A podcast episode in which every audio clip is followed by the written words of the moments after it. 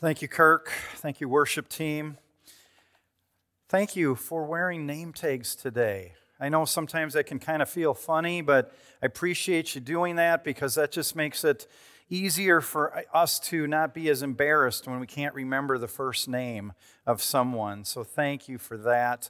Also want to uh, remind you men this Saturday, this Saturday morning, 8:30, we've got a great breakfast scheduled along with uh, some great fellowship. We even have kind of a little challenge game. You don't have to do it; it'll only be volunteers, and it doesn't involve eating food. Um, and then uh, the last part is we have a devotional that we'll be sharing at that as well. So, all men, no matter age, we would encourage you to uh, join us with that. Well, it's good to be with you. God is working here at Lakewood. He's working in the Brainerd Lakes community. He's working in our country and in the world. But it can sometimes feel like things are getting worse, and they probably are. But remember, when people are at the end of themselves, they often begin searching and looking for something to fill what is missing. Over the last number of weeks, we've been able to look more in depth at the character of the church. And I think this has helped us see the importance of being a word driven church and a spirit led church. For the church to do what God intended for the church to do, we must keep the main thing the main thing. We must keep Jesus Christ central to all we do. Today we'll be looking at a very missional passage of Scripture. It is Matthew 28. So if you want to start uh, turning to that, you can. So when we have the power of the Spirit in our lives and are driven by the Word of God as our authority, we are ready to follow the example of Jesus Christ and reach out to those that don't yet know him. See, faithful followers of Christ pursue those that need Jesus. So let me set the scene for our main passage today. Jesus had been resurrected and appeared to a lot of people. See, many didn't even recognize him until really Jesus actually revealed himself to them. It says in Acts 1 3, he presented himself alive to them after his suffering by many proofs, appearing to them during 40 days and speaking about the kingdom of God. And we get a glimpse from the Apostle Paul in 1 Corinthians 15 6 that he mentions a gathering of 500 brothers and sisters in Christ that see him. But we're going to return to that passage a little later on. But now, pick up with me these last words of Jesus on earth. These are some most, you know, these are some powerful, loving, encouraging, and challenging words in Scripture. These words give those that are faithful followers of Christ our mission. Matthew 28, 16 through 20, I'm just going to read that. Now, the 11 disciples went to Galilee to the mountain to which Jesus had directed them. And when they saw him, they worshiped him, but some doubted. And Jesus came and said to them, All authority in heaven and on earth has been given to me. Go therefore and make disciples of all nations, baptizing them in the name of the Father, and the Son, and the Holy Spirit, teaching them to observe all that I have commanded you. And behold, I am with you always to the end of the age. If you are newer to Christianity, the statement is called the Great Commission. It is Jesus' command to all Christians, to all faithful followers. It gives us a singular purpose. We are to point everyone we can to Jesus. I found an interesting Barna survey that was published in 2018 about the Great Commission. And I found this result kind of hard to believe. 51% of all U.S. churchgoers say they are unfamiliar with the term Great Commission. Another 25%, so 25% of that 51%, can't recall the exact meaning.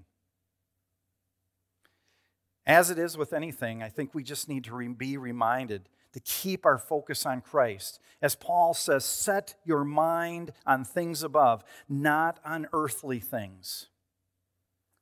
What I'd like us to do this morning for a few minutes is to look at the life of Jesus and how he lived out what he's asking us to do. So he gives us this great commission, but we see how he lived his life to say, yeah, he can tell us to do that because he did it himself. Well, let's go back to verse 16. It says, Now the 11 disciples went to Galilee, to the mountain to which Jesus had directed them. Well, as I said earlier, Jesus has been resurrected and has met with his disciples and many others, as it said in Acts 1, for 40 days. That's a long period of time. Oftentimes, we can move right from his resurrection and go right to the ascension to heaven, as if nothing really happened between those two. But see, Jesus stuck around and showed, it says, many proofs, and continued to teach them about the kingdom of God not the kingdom here on earth, but the kingdom of heaven. Verse 16 instructs the disciples to go to Galilee. And more specifically, we learn from Luke that they will be near the village of Bethany, which is near the Mount of Olives. And so here they are going to this mountain. The highest point of this mountain's a half mile above sea level. But you know, it's interesting. It's considered a very sacred place by Jews, Christians and Muslims even today. Verse 17, and when they saw him, and they're referring to, uh, Matthew's referring to Jesus, they worshiped him, but some doubted. Well, last week, Pastor Matt talked about the worshiping church from Romans 12. Well, what is worship? Well, basically, it's, it's a way for us to show reverence or worth for someone or something. Can you imagine each time the disciples saw Jesus after his resurrection? Imagine the thoughts that would have been going through their head.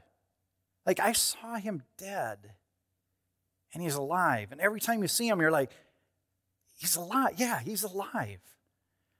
They had spent three years watching him do incredible miracles, showing extravagant love to all people. The passage implies that when they saw Jesus, they worshiped. It was an immediate response. Have you ever had one of those times in life when you felt so close to God, all you could do is just worship Him? Like, wow, Lord, I don't even know what to say. You're incredible. Thank you. We have this advantage over the disciples we get to see the full story laid out and know how things will end.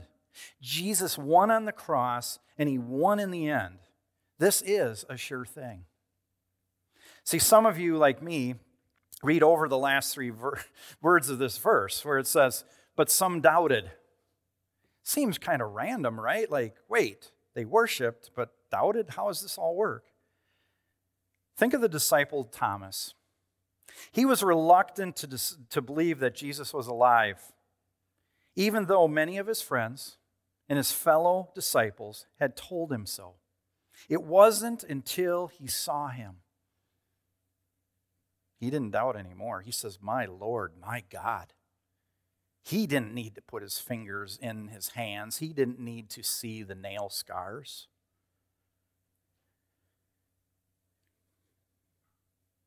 Doubt, though, can be a good thing or a bad thing. Doubt should maybe push us to ask questions about things we're unsure about, or even maybe feel are wrong. However, many times doubt can push us the other way. It can push us toward fear and paralyze us from moving forward in any kind of a healthy way. But as I did some digging from some other commentaries, I, I found that many believe that more than just the 11 disciples were there.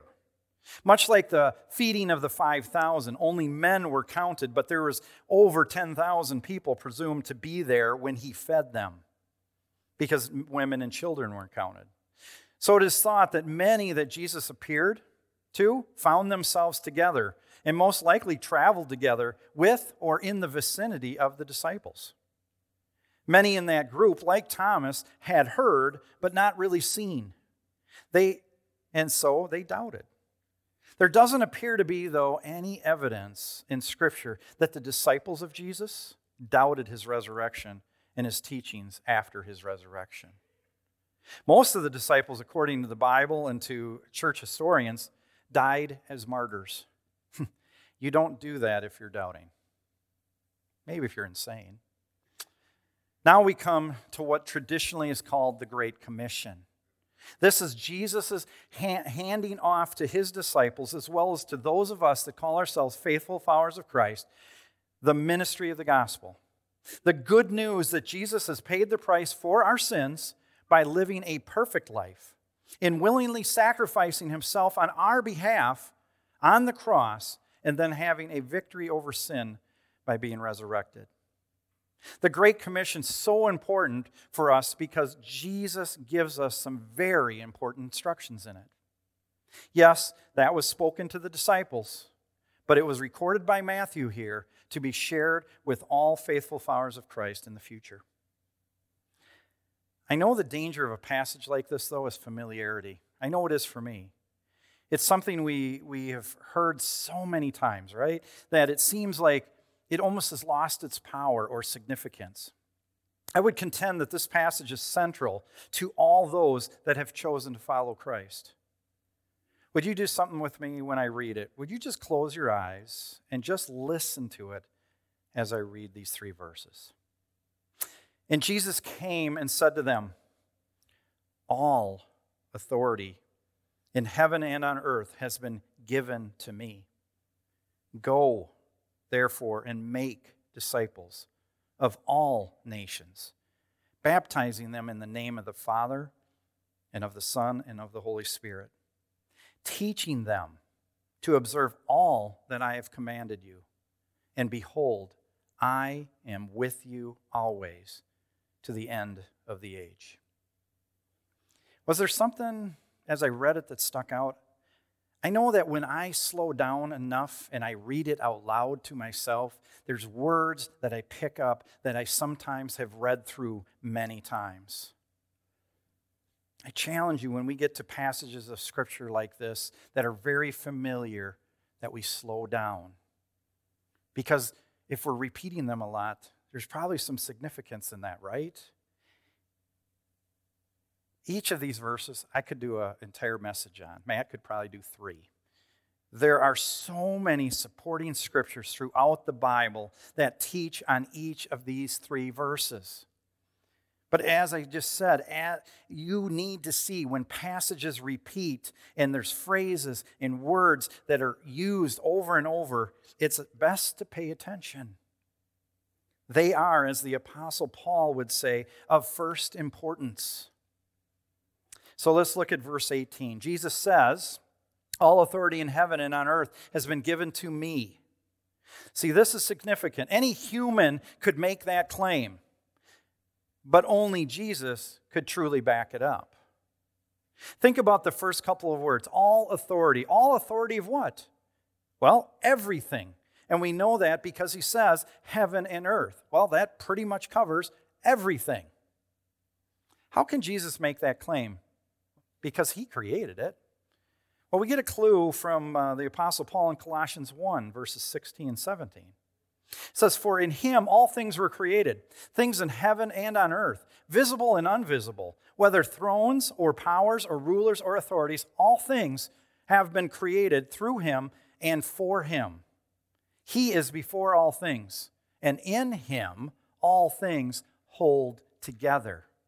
This is just one of the many passages of Scripture that make this same claim. The second consideration in this passage, though, is the statement, has been given to me, meaning his authority. Wait, he created all things as the triune God, so what is given to him? Well, if we go another verse further in Colossians to Colossians 19 and 20, we see this. It says, For God was pleased to have all his fullness dwell in him, Jesus, and through him, Jesus, to reconcile to himself all things, whether things on earth or things in heaven, by making peace, and here's where it is, through his blood shed on the cross. Jesus' death on the cross provided the final authority. This is also the first of many times you will see Matthew use some kind of combination of all or always. And this isn't by accident. He begins to show us the extent of Jesus' authority, that it absolutely has no limits. Well, we're to go and make disciples. We've heard it many times. So, what is really so what is really supposed to be so important about it? Well, the emphasis in this verse is interesting. It's make disciples. I'm not very good at English, and I had to be really careful when I wrote this because I'm like, I'm just going to totally mess it up. But what is interesting in this passage is the main verb is make disciples. And the words go, baptize, teach are all subordinate to make disciples. So if we are to make disciples, what's a disciple? I don't want to assume everybody knows. Well, the answer is rather simple. A disciple is one that follows, one that is a learner. And in our context, a follower or a learner of Jesus Christ. As rabbis would back in those days, they would have fellow Jews, young Jews that would follow them and their teachings. And everything they said, they would, they would memorize and use. But then we see Jesus, he was called rabbi a number of times, but we see that Jesus is teaching and he has his disciples. But Jesus now changes that when he says it's not just for the Jews, it's for all nations. That means everyone, no matter station in life, free or slave, rich or poor. This statement was radical to these Jewish disciples. This is not the way it had been done for centuries. But if you remember, as Jesus walked, talked, and engaged with people, it didn't matter who they were. He saw everyone as an image bearer of God one that he clear, dearly loved and cared about, even if they didn't show the same thing, same way back to him. I need to be clear, though, that when Jesus says baptizing them, he doesn't mean that this is what saves a person. See, baptism is an outward sign of what has been cleaned, washed inside of a person's soul because of the work of Jesus on the cross. It's a public declaration to others that you are a follower of Christ and want to be known as one. By the way, as you saw the video, if you're interested in baptism, we have one next Sunday. It is not too late. Please let me know, let one of the elders know, the church office. We'd love to talk more to you about that. Jesus wanted his disciples and those that would follow him in the future to do as he had done, to do it with his authority. Jesus reminds his disciples that he, the Father, and the Holy Spirit are one, and they are working this together, not separately. And now, finally, in verse 20, Jesus is teaching them to observe all that I have commanded you. And behold, I am with you always to the end of the age. Well, see, making disciples really is, is twofold, I think, when we see this passage. First, it's about making disciples that don't yet know Jesus. So we're sharing Jesus with others that don't know him. The second part of it is found in this verse 20. It says about, and that's really about teaching the commands. It's, it's about passing along the teachings of Jesus to those that already know him. Why? so that they will grow up and mature in their faith, and then they will be able to make disciples. So, how are we as followers of Jesus Christ reproducing? Well, we need to look for ways to share with others that don't know Him, and we need to continue to grow closer to Him each day. We can't quit either. We're going to have good days. We're going to have hard, hard, horrible days. And we just thank God for His grace that He's saying, hey, don't quit. I'm with you. Jesus' final words on earth are most encouraging and powerful. These last words, get this. Here he is. He's leaving. These are his last words. And he ends with this I am with you always to the end of the age. So the same power that parted the Red Sea, tumbled the walls of Jericho, that turned water into wine, and raised Jesus from the dead is the same Holy Spirit power you have living in you as a faithful follower of Christ. That's power. And you know what? That verse tells us it's not temporary either. It starts when we are regenerated in Christ and continues as we go with Him in heaven. This is for eternity. What a promise! What a truth. Now that we have a little bit better understanding of what Jesus asked us to do and told us to do, let's just now go back and look at his example of his life. How did he live this out? Well, when we when we read and look at Jesus' life, we see that his heart, listen to this, is inclined to sinners. He's leaning in. He's not stepping back to those that didn't know him. We know this to be true. There's a couple verses. Romans 5 8 tells us this. God demonstrates his love toward us, that while we were yet sinners, he died for us. We also pick up a unique encounter in Luke 19 10, it's the story of Zacchaeus. Some of you may be familiar with it. And Zacchaeus' life and course of life is changed by this one encounter with Jesus. But it's interesting in this verse 10, it says, the, um, in this counter, it says this For the Son of Man came to seek and save the lost. For the Son of Man came to seek and to save the lost. These are some pretty important words. The Son of Man refers to Jesus, and then he puts it in a nutshell. Why? Jesus left heaven and earth, or left heaven to come to earth to seek and save the lost. That was and is us. The word seek here could have a couple different meanings. Both really work well, but it says seek has that feeling to look intently for something that is lost. Or the word pursued is another word that could be used. This has the idea of looking in, uh, intentionally and going after something specific. Think about that. Jesus came to pursue us.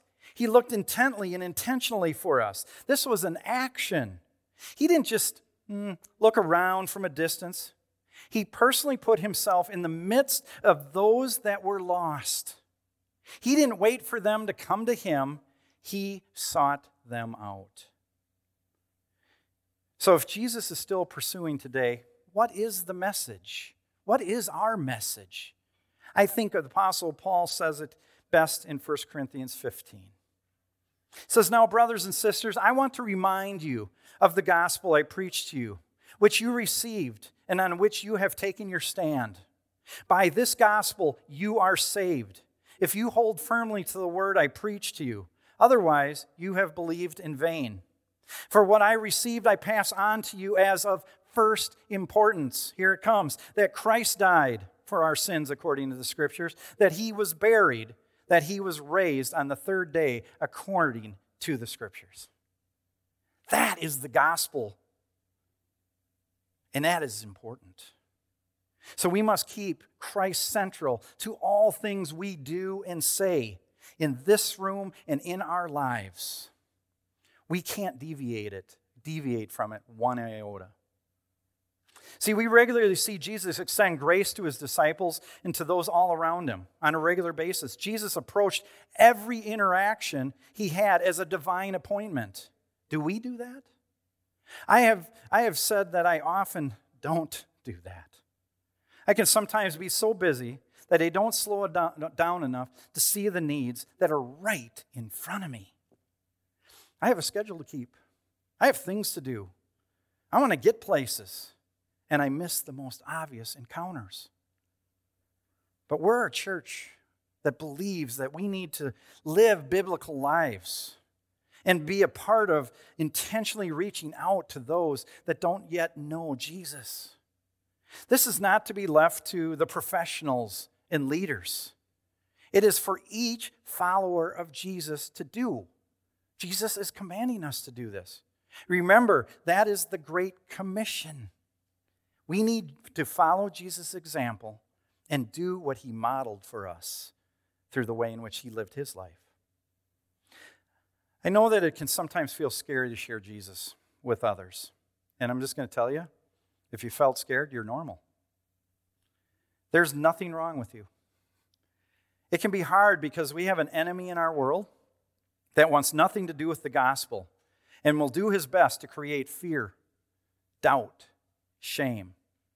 But remember, we are not alone in this. We have the Holy Spirit that is at work in us and through us. No matter how persuasive and eloquent we are, it is never us that changes the hardness of a person's heart. That can only be done by God Himself. What we are called to do is love God and love others as best we can. I'm thankful there's much grace given to me. And I hope you are too, because of how often we fail. The key, though, is to keep trying in His power, not our own. Can it be discouraging when you've been sharing and no response toward Christ is happening? Yeah. So let me leave you with a few last scriptures that can help us stay committed to this idea of making disciples. We have power. Dr. Luke in Acts 1 quotes Jesus and he says, But you will receive power when the Holy Spirit has come upon you. And you will be my witnesses in Jerusalem and in all Judea and Samaria and to the end of the earth. We are not in this alone. I've said it multiple times. Please never think you are. The Holy Spirit is the one that provides us the strength and the wisdom but it means we need to allow Him to do that. Next, we must prepare. The apostle and pastor Peter, he writes in 1 Peter 3:15, "But in your hearts honor Christ the Lord as holy, always being prepared to make a defense to anyone who asks you for the reason for the hope that is in you. Yet do it with gentleness and respect. See, it starts with honoring God. Another way to say it is to revere God. Since He is holy, the least we can do is what He asked us to do in His power and in His timing and in His will. See, He's worth it. He gave everything to redeem us. It also, this passage tells us we need to continue to grow in our faith and knowledge of God. There will never be a time when you know enough. We need to be a disciple, which means learner. This doesn't mean you need to have the latest commentaries, the Bible study tools, attend a special Bible class. The intent here is simple. Can you share with others about what God has done in your life? And basically, it's sharing your testimony. Can you share the good news of Jesus if someone asked you? I will note you have a sheet in your bulletin, a green sheet, that gives you really all the information, all the verses, and the questions. And encourage you to read through that, familiarize yourself or refamiliarize yourself with it. And if you want extra copies, we have them on the welcome desk in a smaller form that you can put in your car or put them somewhere you know, else. Somebody from Lakewood told me they saw one sitting over on one of the desks over at CLC, and he says, I just left it there. but whenever we want to share about what God is doing in our lives and share with others the message, we must do it not with a hammer, but with gentleness and respect. That means we care about the person. They never become a project. We need to truly care about the eternity of this person. And that means we do need to do whatever it takes. We need to love them well, no matter how receptive they currently are to the message of the gospel. We must be wise. The apostle Paul writes in Ephesians 5:15 and we're going to look at two parts of this. The first part is look carefully then how you walk, not as unwise but as wise. See, we live in a, wor- a wild world. We see people making important decisions on a whim and a feeling. and the consequences can be immediate and long term. But as a faithful follower of Christ, Scripture is telling us we need to strive to watch how we navigate our daily decisions. Our helper, the Holy Spirit, can help us do that. I know for me, I use like the fruit of the Spirit as a guide. Am I being gentle? Am I being patient? Am I being self controlled? And also in Ephesians 5, different part of it, Paul asks the question Are we walking in love? Well, when we love people well, they notice. See, many people are skeptical of Christianity or have left the faith because they look at Christians and they say, I, I, really don't see any kind of a difference. And sometimes I even see things that are worse. Well, when we accept Jesus, remember this we are a new creation. We have the Spirit in us. We now have the power to look and act differently. We didn't before. We're going to blow it. Thank God for His grace. But He wants us to confess, admit, ask for forgiveness, grant forgiveness, and get moving again. And finally, the second half of that verse in Ephesians 15, we, we must live intentionally. And I would even add with urgency, making the best use of the time because the days are evil. We're, we are called to live intentionally when it comes to reaching out to others that need Jesus Christ. That means we, we need to make a plan. Now, that plan doesn't have to be some crazy list of things. It might just be three names that you commit to this morning to begin to pray for and ask God to open up opportunities with that person. And you begin to just look for those opportunities. You don't wait for them to come to you, you make efforts toward it. Just as Jesus pursued us, seeks us, we need to seek those that don't know Jesus. Remember, being intentional is making some plans that may allow for conversation. Ask for help from a neighbor with a project. Yes, I said ask for help. Because when we ask for help, it shows that we are needy people. It's always okay to help them too. Plan a summer barbecue for that matter. Bring get your neighborhood together or just get a couple together. Share some snacks at the ball game, you young families that have kids at soccer games, baseball games and the like. Be creative. Be patient. It will take time. It may be as simple as asking them if they go to church. And you're like, whoa, I don't know if I'm going to ask people that. If they don't, if they don't, ask them why. And you're like, no way, I'm not going that far now. You don't need to invite them to come to church. That's not the intent. But learn why they don't want to. It may be something in their past, a pain, a hurt, something from church when they were younger. These all these things contribute to their view of God the view of Christians, and the view of the church. So Paul's reminding us that sin is all around us, and we need to do this with urgency. The days are evil.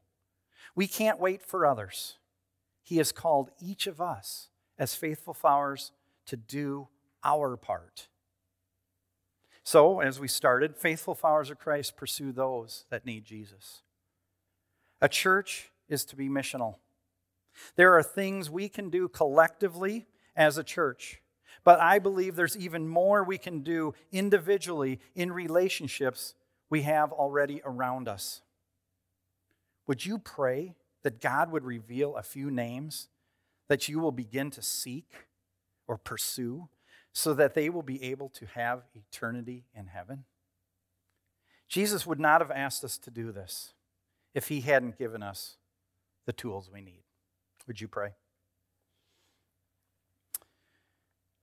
Gracious Father, thank you so much for your Son, Jesus. Thank you for those last words he shares that give us a mission, a mission with purpose, a mission that has eternity in view. Spirit, I pray that you would reveal to each of us names of people that need to know you, that we would pray for them, that we would intentionally pursue them, that we would love them as you would love them, sacrificing as it may be, we have to do. Lord, we're talking eternity, and we need you, and we want to be with you, and we want our friends, our family, and those around us to know you and to be in eternity with you as well. We pray this in your name. Amen.